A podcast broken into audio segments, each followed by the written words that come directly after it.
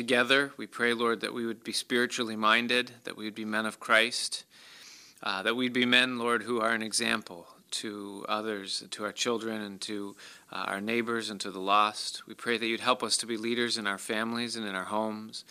We ask, Lord, that you'd make us influential for your kingdom, that we would be uh, um, like Christ. You said, Lord, that greater works would we do because you go to the Father. So we just pray, Father, that you would make us to um, to be like Jesus. And so we, we commit all these things to you, Lord. We pray that we would grow, that we wouldn't be stagnant in the waters. Uh, and we ask, Lord, that for those that, that, maybe would profit from these Bible studies, Lord, these times coming apart, that you would draw them, Lord, that there would be um, a string in their heart, Lord, that they would come. And, and so we just pray these things today, Lord. We lift up our world. We uh, see it falling apart, Lord. We see despair, Lord Jesus, in, in the faces of so many. We uh, hear daily of the, um, the breaking up of families and of marriages. We hear of uh, children's lives being shipwrecked, Lord, and prodigals and um, heartbreak. It just seems like there's so much pain in the world today, Lord. And uh, we ask you, Father, that you would uh, help, that you would pour out your Holy Spirit again, that you would bring times of refreshing, Lord, and uh, times of revival, as we read about in, even in the Word. And so we just ask you for all these things this morning, Lord, and um, and we are thankful. So please bless this time in in your Word and uh, help us to hear your voice today. We ask it in Jesus' name. Amen. Amen.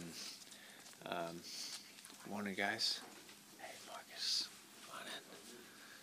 Good morning. Good morning. Good morning. Morning. Genesis chapter 30. Yeah, that's, that's, that's it, right?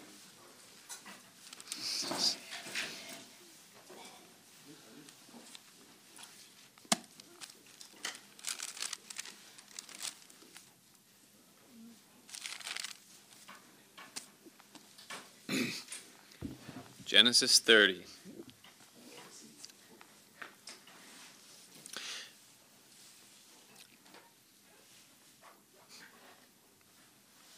That not working? Just in case, it's personal.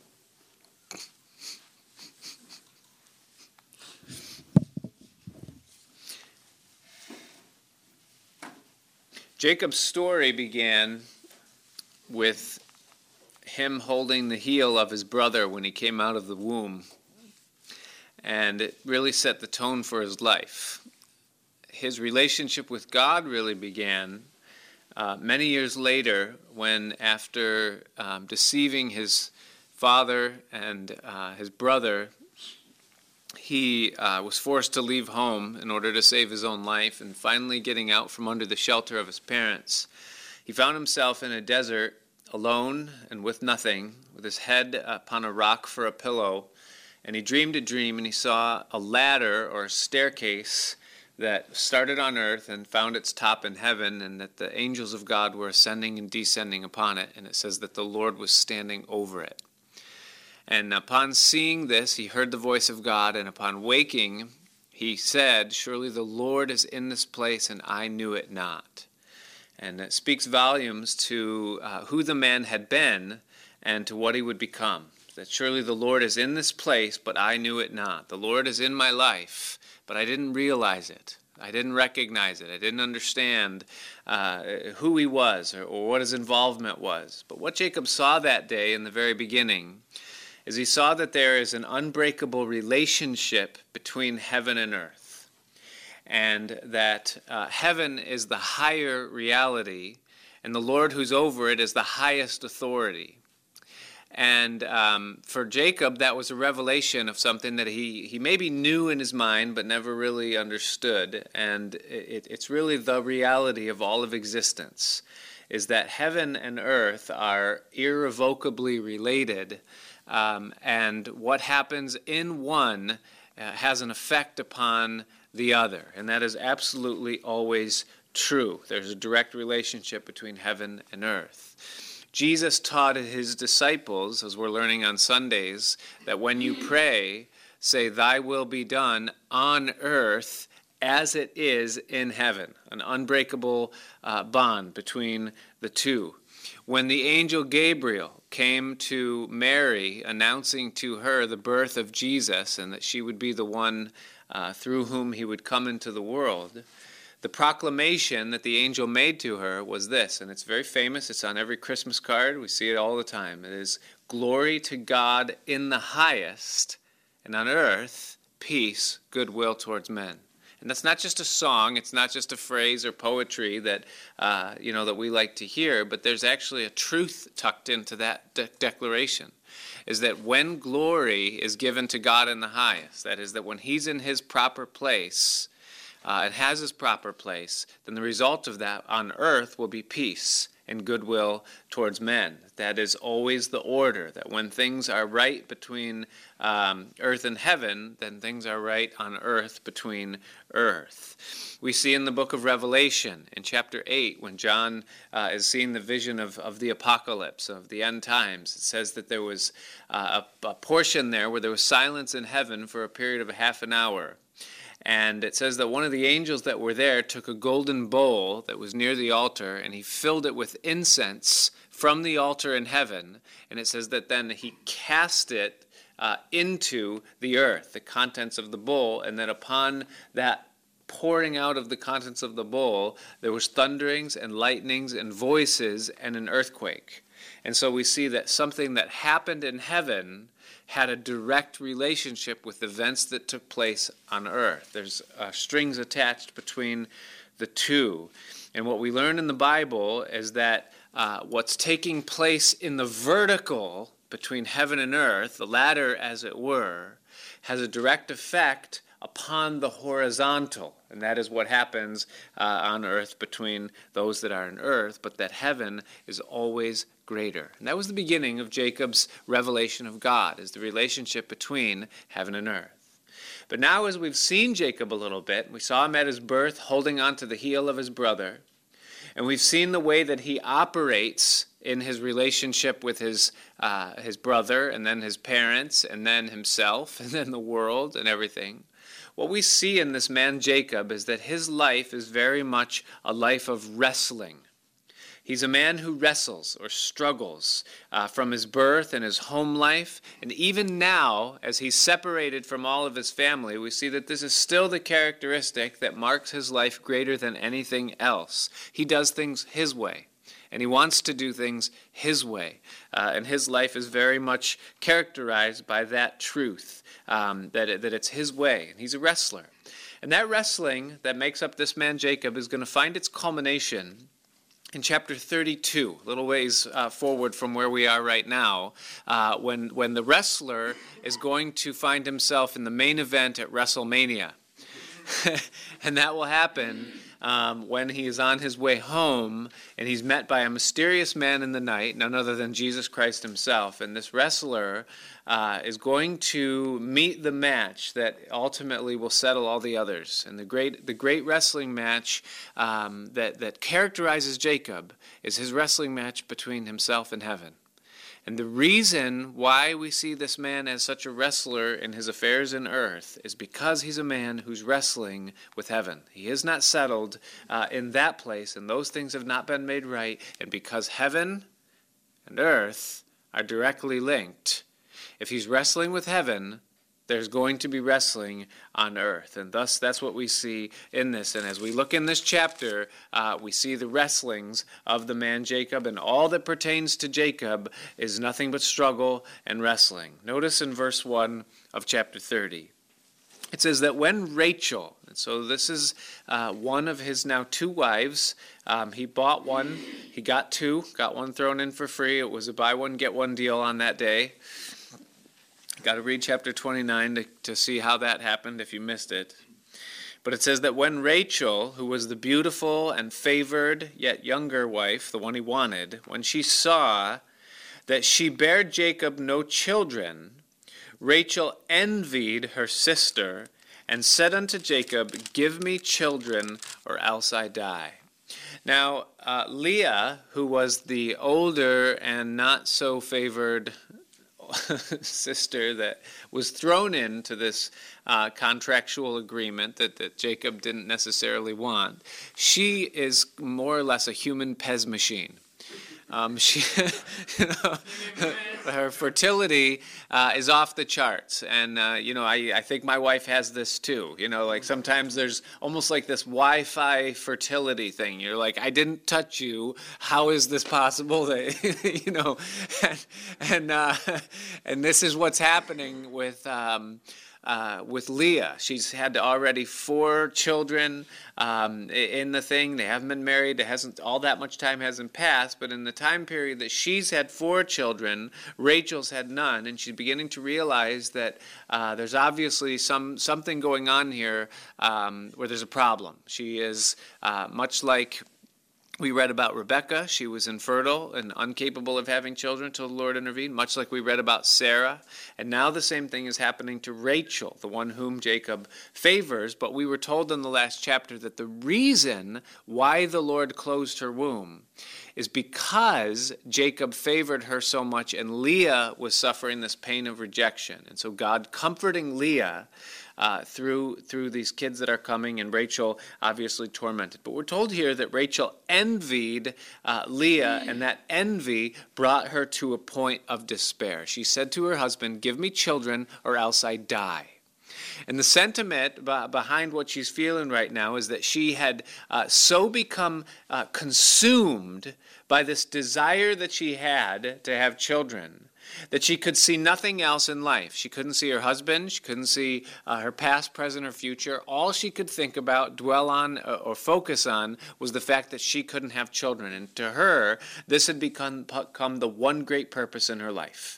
And if she could not have this one thing that she had decided was the very purpose for her life, then there was no other greater thing for her than that she should die. If I can't have this, then the whole purpose for my life is shot, and so uh, I might as well just be killed in the whole thing. And envy uh, has an effect upon any human being that, um, that, that blinds them to everything else that's going on in their life. They can become so consumed with something that they're coveting after or wanting uh, that everything else holds absolutely no value at all. They just, I could die to it. It could be gone. The whole world could just explode. Uh, this one thing is the most important thing in, in everything else. And, and you see here in this woman that she is completely and totally blinded. She's blind, first of all, to um, what, the, the pain that her sister Leah is going through.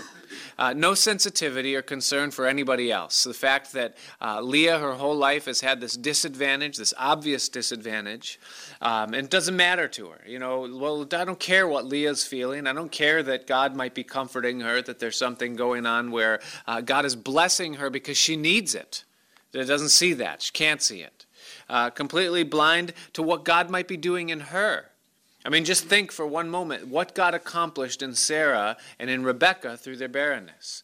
Think of how God drew them to, to Himself. Think of the fruit that came in, in their lives because they dealt with their barrenness in the proper way, in the proper context. But you can't see any of that. She's so consumed with just, well, Leah's having kids and I'm not, you know, and the whole thing. She's blind, completely blind to the fact that she's the one that's favored by Jacob when Leah is still yet hated, as it were. And if you think about it, the whole reason why Leah was in such tor- torment was because she didn't have the thing that Rachel has, and that is the affection of Jacob. The, the thing that was tormenting Leah, Rachel had it, and yet she was blind to that because uh, she, she was consumed by the fact that she herself couldn't have children. And so she is completely blind and unev- unable even to be thankful for the things that she has. And I would caution each one of us this morning, I believe God uh, would, to, to becoming so consumed with something that we want as it relates to, to the things of earth that we lose sight of all the things that we do have that are a blessing to us and that we can't also see the things that God might be doing behind the scenes in working things together for our good. And so be careful. Beware of envy. Beware of being so consumed with something that you don't have on earth, uh, you know, and all of this. Well, th- notice what she does in this. It, it tells us that she said to Jacob, she said, Give me children or else I die. And so Rachel's response to this uh, envy is that she puts an unreasonable um, re- requirement upon Jacob, or she gives to him a role that it is not his to fulfill. And notice his response to it in verse 2. It says that Jacob's anger was kindled against Rachel, and he said, Am I in God's place who has withheld you from the fruit of the womb? So Jacob's response to this, being placed in this uh, unreasonable position, is that he becomes angry uh, with Rachel, and we don't know what that looked like, uh, but there was something there where, where in his mind he realized that he was being put in a position where he could not fulfill what it was that Rachel wanted, and not being able to do that and solve the problem that she has, uh, he he comes to the place where he becomes frustrated, even to the point now of anger. And there's a warning here, I believe, for all of us. And, and the warning is this is that be careful not to place a requirement upon your spouse to be something that they can't be or to do something that they cannot do. And that's a very real temptation on both sides of a marriage covenant that we can, uh, we can look at our wife or our wife can look at us and they can expect us to be something that it just is impossible for us to be or to do something that it's not, it's impossible for us to do. Or to just place us or we can place them always, listen, just one requirement beyond what they are. You know, just, just be this one thing more than what you are for me. And, and, and no matter what they do or who they are, they're always just one requirement beyond. The carrot is just, as it were, just a little bit further beyond their reach. And we're trying to push them into being something that they just aren't being. And what happens is that frustration results. Because the recognition is that I'm never going to be able to satisfy or please my spouse. Don't put that on your spouse because because what happens is this is that you know what you're trying to produce or to attain by putting that upon your spouse you know you might attain it once or twice but eventually it's going to come to a point where they're just going to say i cannot please this man or i or i can't please this woman you know? And then what happens in the thing is that you begin to shut down. Well i'm just not i can't it's impossible for me to do it and then separation occurs within a marriage and so we see that happening here with Jacob. He's getting angry and he looks at her and he says, I'm not in the place of God. It is not my role and responsibility to make you conceive. I can go through the motions, but I cannot create life in your womb. That is strictly reserved for God alone. He's withheld you. And so he tells her the truth concerning this thing that this is of God. He's done it. Now, for Rachel's sake, the Bible says in the Psalms that He, God, withholds no good thing from those that love Him. In other words, for you right here, sitting here this morning, and me as we sit here, the Bible says that God does not withhold any good thing from us. He doesn't do that. That's not in His nature. He doesn't hold a blessing biscuit in His hand and tell us to bark louder or speak or jump through a hoop or perform a trick or when you get to this point then I'll he doesn't do that. That's not his nature. That's not his way. He's a father and a father gives. We're, we understand that in the context of being fathers. We desire to give good gifts unto our children. Now when do we withhold giving something to our kids? When we know as their father it won't be good for them it wouldn't be good for me to give this to you right now. It won't be good for your life. And so, if God is withholding something from a life, He's doing it because it wouldn't be good for us to have it. And He sees what we can't and knows what we don't. And so, if He doesn't give us something, or if something is being withheld from us, it's for our good. Now, God is working things in Rachel's life, in her character, in her being. He's working things in Leah's life. He's working things in Jacob's life and in their family. He's orchestrating a plan that will ultimately work out for everyone's good. But if we lose sight of that, then we become discouraged because of God's withholdings. God doesn't give us one ounce of anything more than what's good for us. And if He does, we somehow ruin it we mess up our lives with it. Sometimes I find myself praying, God, I need more strength. I need more energy.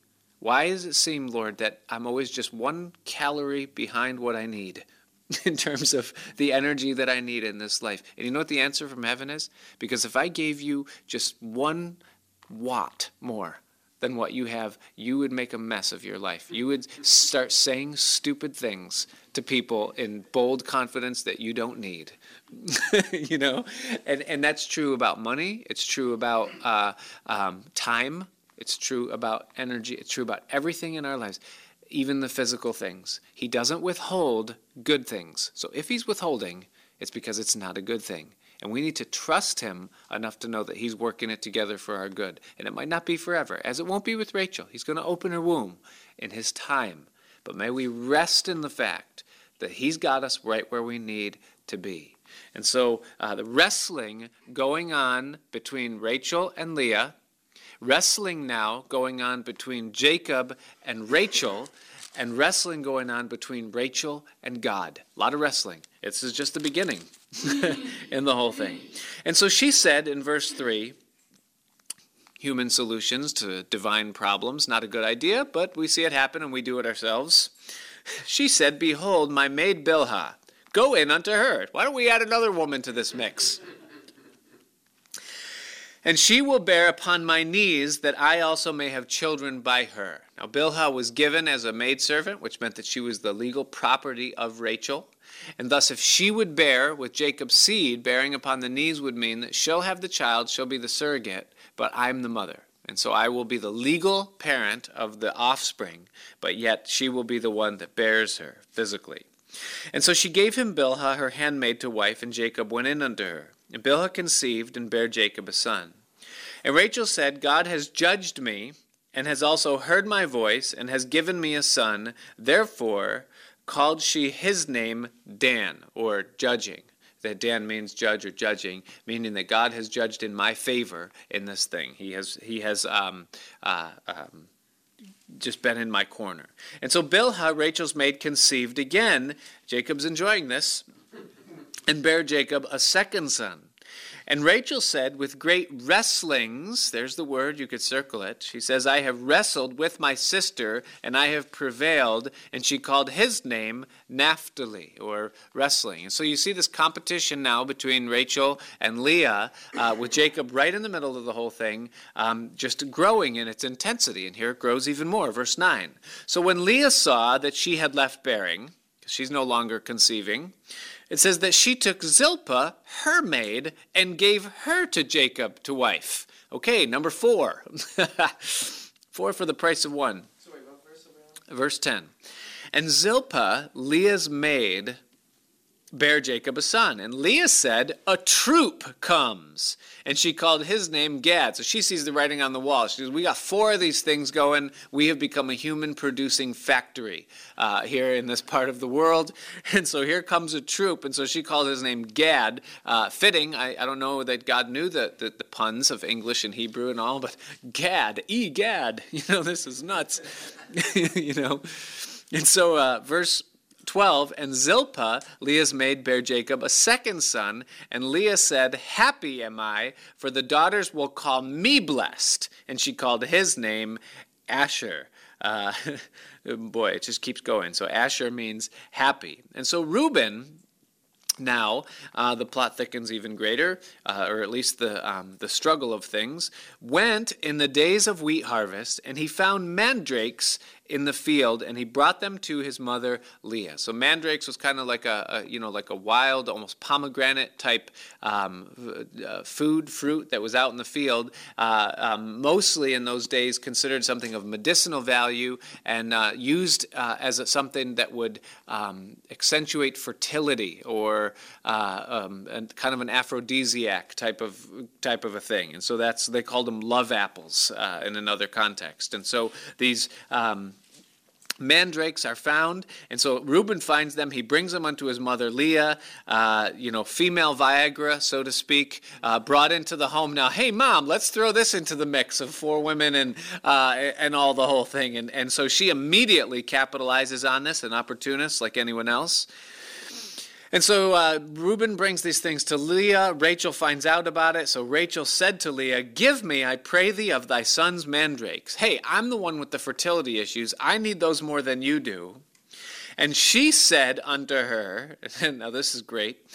Is it a small matter that you have taken my husband? And would you take away my son's mandrakes also?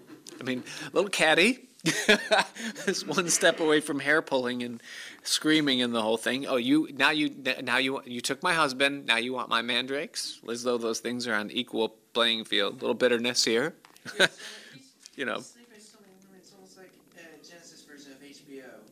Yes, it uh, it's wait till you see what's about to happen. It gets even it gets even worse. And so he said, "Would you take away my?" So Rachel said, "Therefore, he shall lie with you tonight for thy son's mandrakes." Okay, let's make a deal. Jacob likes my tent. You know, when he comes in, he's going to be coming my way. I'll tell you what. You give me some mandrakes. I'll send Jacob to you tonight. You can have them. And so, verse 16, Rachel, J- Leah likes the idea. Jacob came out of the field in the evening, and Leah went out to meet him and said, You must come in unto me. For surely I have hired thee with my son's mandrakes. And so he laid with her that night. First instance, by the way, of male prostitution in the Bible. Uh, Jacob bought by his wife, from his wife, with mandrakes. First time mandrakes are used as currency in the Bible. A lot of firsts in the book of Genesis. And so Jacob came out of the field in the evening. Oh, I already read that. Sorry, verse 17. And so God hearkened unto Leah, and she conceived and bare Jacob a fifth son. And so Leah begins now, she obviously ate some of the mandrakes before giving the rest to Rachel. So she conceives now a fifth son, and Leah said, God has given me my hire, because I have given my maiden to my husband. And she called his name Issachar, or for hire, uh, my wages, so to speak. Like, I, this is my reward.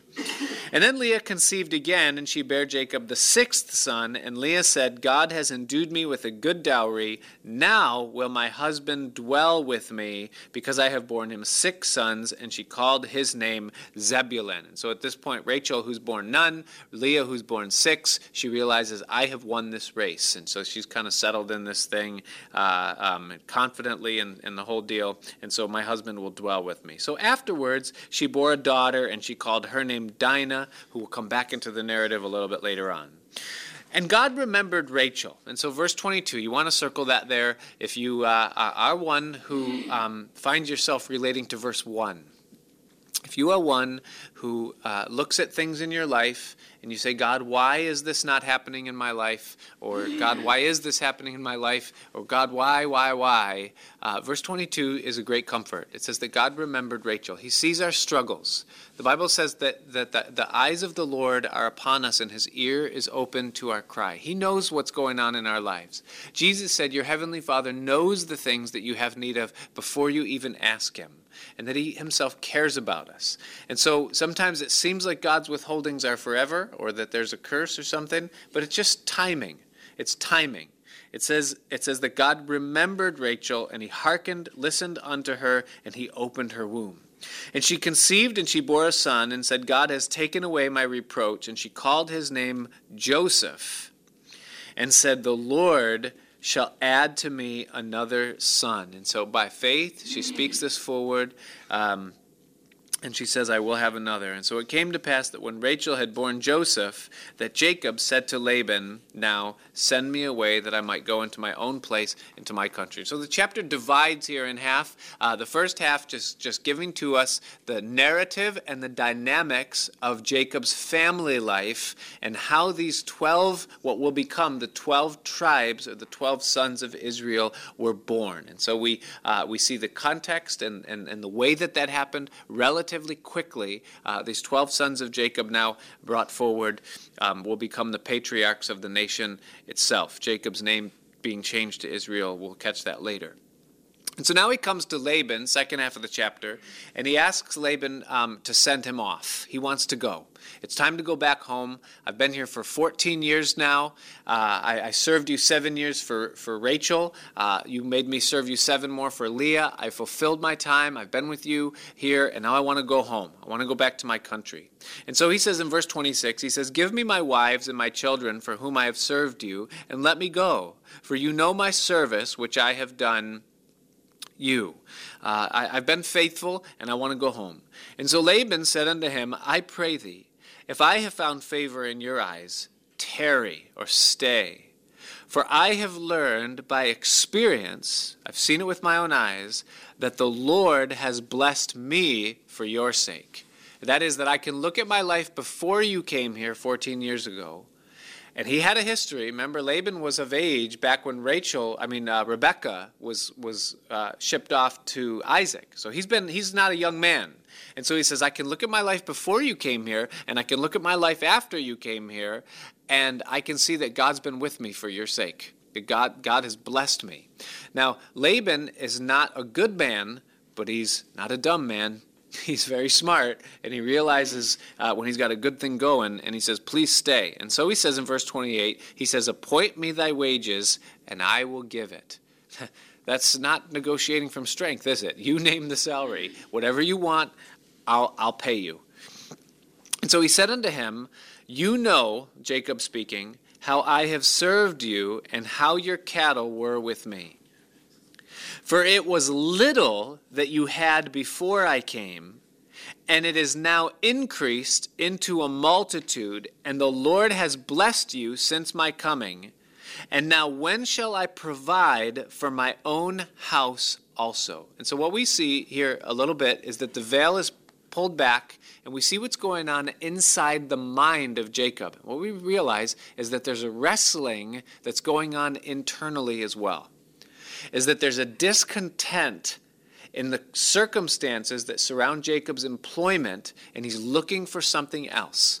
So every day he gets up and he's going to work, and as he looks around at, at, what he's doing, and he looks around at the you know you know the sheep that he's following after, he looks at the landscape of where he's living, and he's realizing that although uh, there's some blessing in this thing and there's some prosperity in what I'm producing, he says things just aren't right. This isn't where I'm supposed to be. I don't feel like I'm in the right place. Uh, I, am not. I'm. I'm not earning or, or, building something for my future the way that I feel like I should be. And there's a discontentment stirring uh, as it relates to his outward circumstances, a wrestling inside.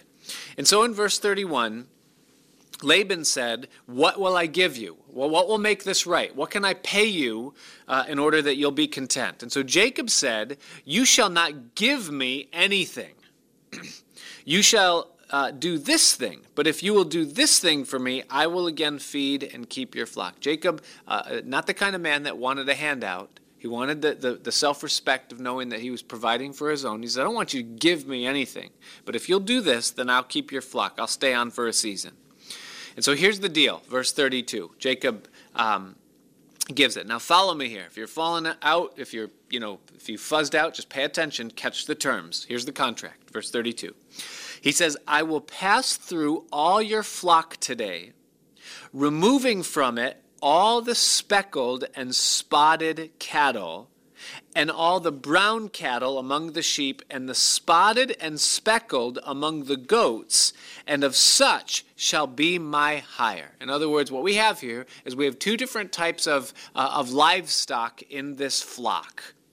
We have, first of all, the solid colored animals sheep, rams, goats, black, totally brown, or white, just total, you know, straight through, purebred, so to speak. But then on the other side, of the flock. There are those that are mixed between the two. They're spotted, they're speckled, they're sheep with, uh, you know, they look like Dalmatians, 101 of them, you know, and and uh, whatever, or that are that are striped or that are mixed in some way, grizzled. And he says we're going to go through and we're going to separate all of the purebred ones from all of those that are spotted, speckled, and and uh, ring streaked, and, and so to speak. And he says what I want is I want all of the offspring of the spotted, speckled, uh, gray, you know, whatever, mixed up sheep and cattle to be mine. And that way, there's absolutely no uh, confusion about what belongs to who. You can keep the, the, the, dominant genes, which would be the solid ones. I'll take everything that's recessive. That can be mine. And then there's no arguing over who, what belongs to who and uh, uh, in the whole thing. It'll be very clear cut. And so he says, So shall my righteous, righteousness answer for me in the time to come, when it shall come for my hire before thy face. In other words, my righteousness means my integrity or honesty. There, there'll be no way that you can accuse me of taking something that is not mine. If you agree that all the spotted sheep are mine, then all the spotted sheep are mine. You can't say, well, you stole this, that one's mine, you, you know, we, whatever. He's like, my righteousness will answer for me. It's, it's clear cut. Every one that is not speckled and spotted among the goats and brown among the sheep shall be counted stolen with me. So if there's one single sheep with me that doesn't have a spot, then you can say you stole that sheep, and, and who can argue? That's yours. It's already been agreed upon. And so Laban said, Behold, I would that it might be according to your word. He's like, These are the terms? You got it. Easy. I get the dominant, you get the recessive. Great. I love it. Now, Laban, being the man that he was, watch what he does. Here's Laban. Verse 35. And so he removed that day the he goats that were ring straked and spotted, and all the she goats that were speckled and spotted, so all the male and female cattle that are spotted, and every one that had some white in it, and all the brown among the sheep, watch this, and he gave them into the hand of his sons, and set three days' journey between himself and Jacob and Jacob fed the rest of Laban's flocks. And so he says, Deal, you got it. Boys, says to his sons, go get all the spotted, speckled, and ring straped and go three days away from Jacob and give him all the solid colors. What are the chances of solid colored sheep giving birth to spotted, speckled, and grays? So basically, he's like, I'm going to win on this thing one way or the other. because you, Jacob, go ahead, take all the purebreds, because they're not going to give birth to, to whatever, or, or the chances of it will be much less. And so he set three days' journey between himself and Jacob, and Jacob fed the rest of the flock. Now, why do you need three? Do you know three days' journey? That's a lot. I mean, you know, it's far. You know what I mean? You know, you, one is enough but he wants three. And the reason he wants three is because dishonest people project their dishonesty on everyone else. And he thinks, well, what are the chances? You know, I don't want Jacob sneaking in here at night and stealing some of these sheep and you know cooking cooking the chances that his sheep will be better. So it just makes this huge gap distance between the two. And so here's what Jacob does now um, in his superstition. It says that Jacob took him rods or sticks, branches of green poplar and of the hazel and chestnut tree and he pilled white strakes in them. So he takes this these branches and he kind of takes a vegetable peeler and he goes and he just kind of puts stripes in the bark so that when you look at the thing you see uh, stripes all the way around the circumference of these sticks. And so he made the white appear in the rods, and he set the branches, the rods, which he had pilled before the flocks in the gutters in the watering troughs, when the flocks came to drink, that they should conceive when they came to drink. And so the picture is if you see the feeding troughs in your mind, the, the background or the scenery that the sheep would see is that they'd see a, a wallpaper of these branches all lined up that are striped you know, the, the bark peeled on the whole thing. And then as they're there, the males would come up behind, they'd mate with the females, and the females would see this uh, pattern of stripes and all while they were uh, being uh, mated or, or bred, so to speak. Now, there's absolutely nothing scientific at all about what this is completely superstitious. And Jacob's going to realize that because when he argues with Laban in the next chapter, he's going to say, God made this happen. He doesn't give credit. He doesn't say, well, I, you know, you know, this is just Jacob trying to make the, I, I got to do what I can. That's kind of the mentality. I got to do what I can and put, put forth the effort. Um, that I can into making this happen. But it works. Watch this, verse 39. It says that the flocks conceived before the rods and brought forth cattle that were ring straked, speckled, and spotted. And so solid sheep giving birth to ring straked, speckled, and spotted sheep. And so Jacob did separate the lambs. Now he does something that is scientific. and set the faces of the flocks towards the ring straked, and all the brown in the flock of Laban, and he put his own flocks by themselves. So he separates the two, the two, and he put them not into Laban's cattle. And it came to pass that whensoever the stronger cattle did conceive, that Jacob laid the rods before the eyes of the cattle in the gutters, that they might conceive among the rods. But when the cattle were feeble or weak, he put them not in. So the feebler or weaker were Laban's, and the stronger were Jacob's. So he uses some natural selection here to his advantage, takes the strong sheep and mates them, and leaves the weak ones to, to be by themselves. And so, what you would see if you were part of Jacob's company is that you would see this very healthy, strong flock of spotted, speckled, and ring straked sheep in abundance. And on the other side, you would see this weak, feeble, scrawny, small flock of white, solid colored, dominant gened sheep in the whole thing. And thus, verse 43, it says that the man increased exceedingly and had much cattle and maidservants and men servants and camels and asses. And so Laban's business, Laban and Sons, uh, you know, sheep herding, has now uh, split. They have gone um, north and south or east and west. And there's two different warehouses. There's three days journey. Um, you know, there's the northeast division and there is the southern division of this company now.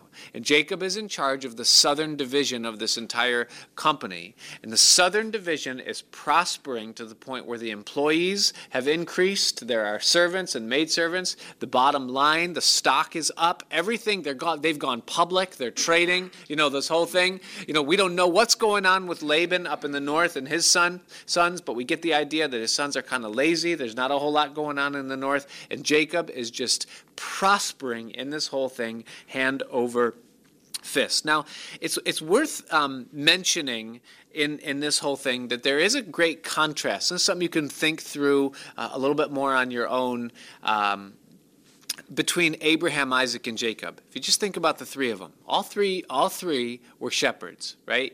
Uh, what you have is in Abraham is you have a man who loved God supremely. That's the, the, the token of his life. And the result of that, that love for God and the relationship with God, is that there was an increase in his material wealth and possessions. And, and, that was, of course, sheep. It says that he was very rich in sheep and in cattle and in gold and silver, and he had the men servants and the maid servants. But listen, and don't miss this, is that the reason was his love for God. That was it. He loved God, and God prospered him. And so Abraham didn't worry about anything else. He worried about his relationship with God, and God took care of him. Now, second generation you come to Isaac. Isaac, not the same man that Abraham was, not a lover of God, not, not that he didn't have a relationship with him, but it, it wasn't what drove him. He saw the flocks, the herds that Abraham had growing up. And he saw, you know what? Abraham spends a lot of his time digging wells because he's got to water his sheep. If you have sheep, you got to take care of them, right? And, and so Isaac's emphasis in his life was wells. That's what he did. You read uh, the whole narrative of his life in the Bible is Isaac dug a well. Isaac dug a well. Abraham built altars. Isaac dug wells. He was into, listen, the process. Not the person of God, but the process of raising sheep. That was Isaac, second generation. Wells. But do you notice it was with strife? Abraham in peace. Isaac was strife. They were fighting over this well. The, the servants of uh, Gerar, Abimelech, no, this is ours. And there was constant struggle in his life because it wasn't God, it was wells, it was water, it was process. He prospered, it worked, there was success, but there was success with strife. Now, third generation, we come to Jacob, and what do we see? Doesn't care about the altar, not, not there. You know, you don't see him everywhere he's going depending upon God like Abraham, his father. Not even the well. He wasn't a well digger going here and digging wells and, and working it out that way. The process, the process is the process, not worried about the process. You know what you get with Jacob? Programs. We're just to make we're to make this thing happen. We're to mark it. We're to carve bark in the whole thing. We're going to create a logo and a background, and our web page is going to be like nothing anybody's ever seen before, and we're going to cook this thing. We're going to attract so much publicity and attention, and, and man, we are going to make it happen. And he made it happen. And you know what you have with Jacob? You have prosperity and wealth, just like Abraham, just like Isaac, but with great wrestlings. No contentment. Look at his personal life. It's shambles. Look at his family life. It's a mess. Everything outward, everything earthly, everything on the horizontal plane is nothing but chaos with Jacob. And, and I wonder how God might just search our own hearts, just thinking about those three men and our walk with, with Him on this world. Who do we represent or, or most closely reflect? Are we like Abraham, where the emphasis of my life is that God, I want you, and I want your will, I want your way, I want you in my life. I want to please you, I want to go where you want me to go. I want my relationship with heaven to be what it's supposed to be, and let everything else fall where it may. Or maybe we're like Isaac, process. Well, how do I get God to do what he's going to do to multiply within my life? Well, I got, got to go after the well. I got to go after the water. I got to chase after uh, this or that. And, we're seeking the blessing of God, but we're not seeking the God of the blessing. That's Isaac. Or are we like Jacob, self made, self willed Christians? We're blood bought. We're going to heaven, but we're the captain of our own destiny. The fathership of God has been settled, but the I don't even remember what I said now. But the lordship of Christ has not. God is our Father. Jesus is our Savior, but He very much is not Lord of our lives. It's our way, it's the way we want to do things. Blessing might still be there, God will still prosper. But why? And for what? And what does everything else in our life look like? Our family life, our professional life, our mental and emotional well being and stability? Where are those things at, really, as it comes to our life? In the whole thing. Maybe we are like Jacob. And Jacob is a wrestler. He's wrestling with God. Even though the wrestling match hasn't happened yet, he's very much a man who's wrestling with God over control of his life. His wives are wrestling amongst themselves. Jacob is wrestling with his wives over who belongs to what and who gets to sleep with who and who's dwelling where, and there's constant strife. He's being pulled in pieces by, by what's going on in his family. He's wrestling with himself over his career and his discontentment with where he's at and where he should be and where he's living and where he's not living, and all of that is not settled in his life. Jacob is wrestling with his associates. We're going to see between him and Laban, there is wrestling. They're, they're, they're, they're jockeying for wages and position. There's not peace between them. In the very first verse of the next chapter, we're going to see that there's wrestling between, between Jacob and the sons of Laban. We're going to see in the next chapter that there's wrestling between uh, um, Jacob's wives and their father. Everything that summarizes this man's life is wrestling. He, he is a wrestler. Now, listen, and then we're going to be done. So tune in. Listen. The reason why Jacob is out of harmony with everything in his life is because he is out of harmony with heaven. On earth as it is in heaven. There is a direct relationship between earth and heaven and earth and earth. And if things are out of harmony between earth and heaven, they will be out of harmony between earth and earth. And that's true for every one of our lives, and it's true about every area of our life. That the way that you and I relate to heaven, that same relationship is going to be reflected in every aspect of our lives on earth. If we are self willed towards God, then that self will is going to look like something in every other area of our life. If we're out of harmony with God's purposes for us, just in our relationship with Him, then that's going to look like something on earth. There must be harmony. Now, how does it happen that we get into harmony with heaven? I look at it a lot like a piano string, um, not the bass strings, but the higher ones.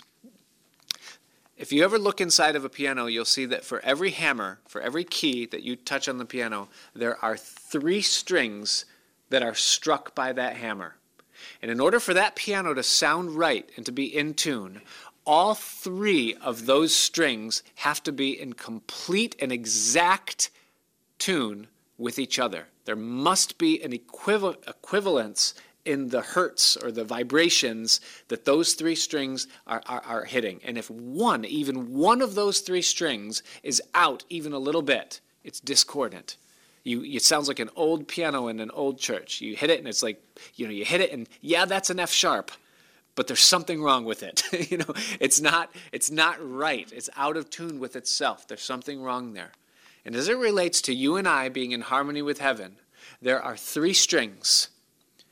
There is our relationship with God the Father. And our relationship with God the Father is in harmony when we are born again. Romans chapter 5, verse 1 says, Therefore we have peace with God, that's harmony, through our Lord Jesus Christ. And when you and I come into a relationship with Him through the blood covenant of His Son, meaning that we ask for the forgiveness of our sins, and we come to Him by faith, and He imparts to us the gift of salvation, at that moment, we are brought into a harmonious relationship with God the Father. And if a person is not saved, if a person is not born again, then they are automatically out of tune on every front. They, there is nothing that's right between them and heaven at all. But when a person is born again, because of the gift of his Son and his righteousness, we are automatically placed in a right relationship, Father and Son. And that cannot be shaken because it's not us that did it, it's Jesus that did it. And so we're in harmony with God the Father at the moment of our salvation. And Jacob is there. He has that. He's saved. And that is why, listen, that is why there can be blessing in his life, even though there are other areas of his life that are completely out of harmony. Because God's not going to take away his status as a son and not going to stop taking care of him because of those other things. That's set right.